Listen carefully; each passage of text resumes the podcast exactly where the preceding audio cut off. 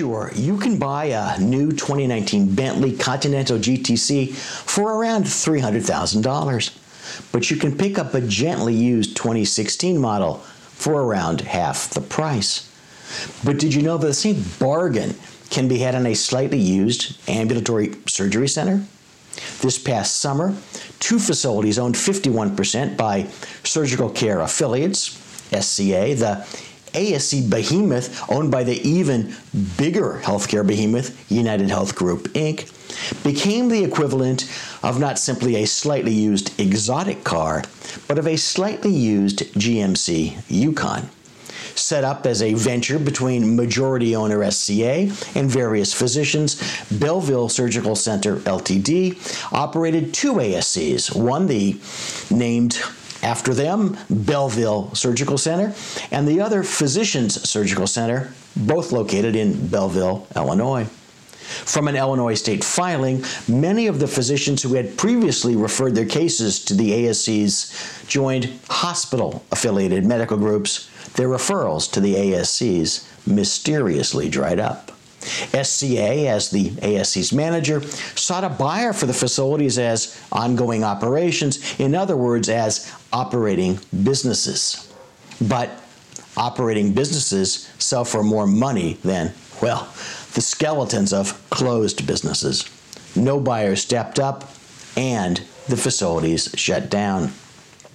But just like that, the smart shopper for the slightly used Bentley upstepped a smart shopper, Shakil Ahmed, a gastroenterologist, Dr. Ahmed, purchased Physician Surgical Center's operations as well as Belleville Surgical Center's land and building for $50,000. Yes, just $50,000. All of the zeros are accounted for. Of course, there's no way of knowing what equipment was included in the deal. Much of it under SCA's management may have been leased. But under almost any guess as to what's going to be involved in bringing the facilities back into operation, the deal was a tremendous bargain, perhaps up to 99% off. I'm not saying that it's every day that a bargain like this comes around, but there are more distressed sales and other creative opportunities around than one might think.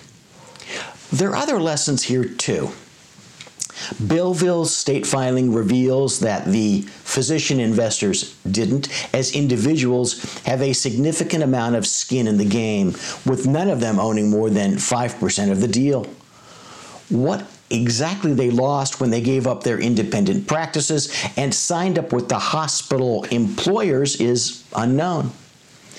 More skin in the game might have led to a different outcome. Having a giant corporate partner in the deal didn't help either. In fact, it might have made it more likely that the individual physicians would stop using the ASC. Just like each of the pennies on the dollar that Dr. Ahmed used to pick up the ASC, there are two sides to the ASC coin. Some facilities fail, but even when they do, they may be a tremendous opportunity for you.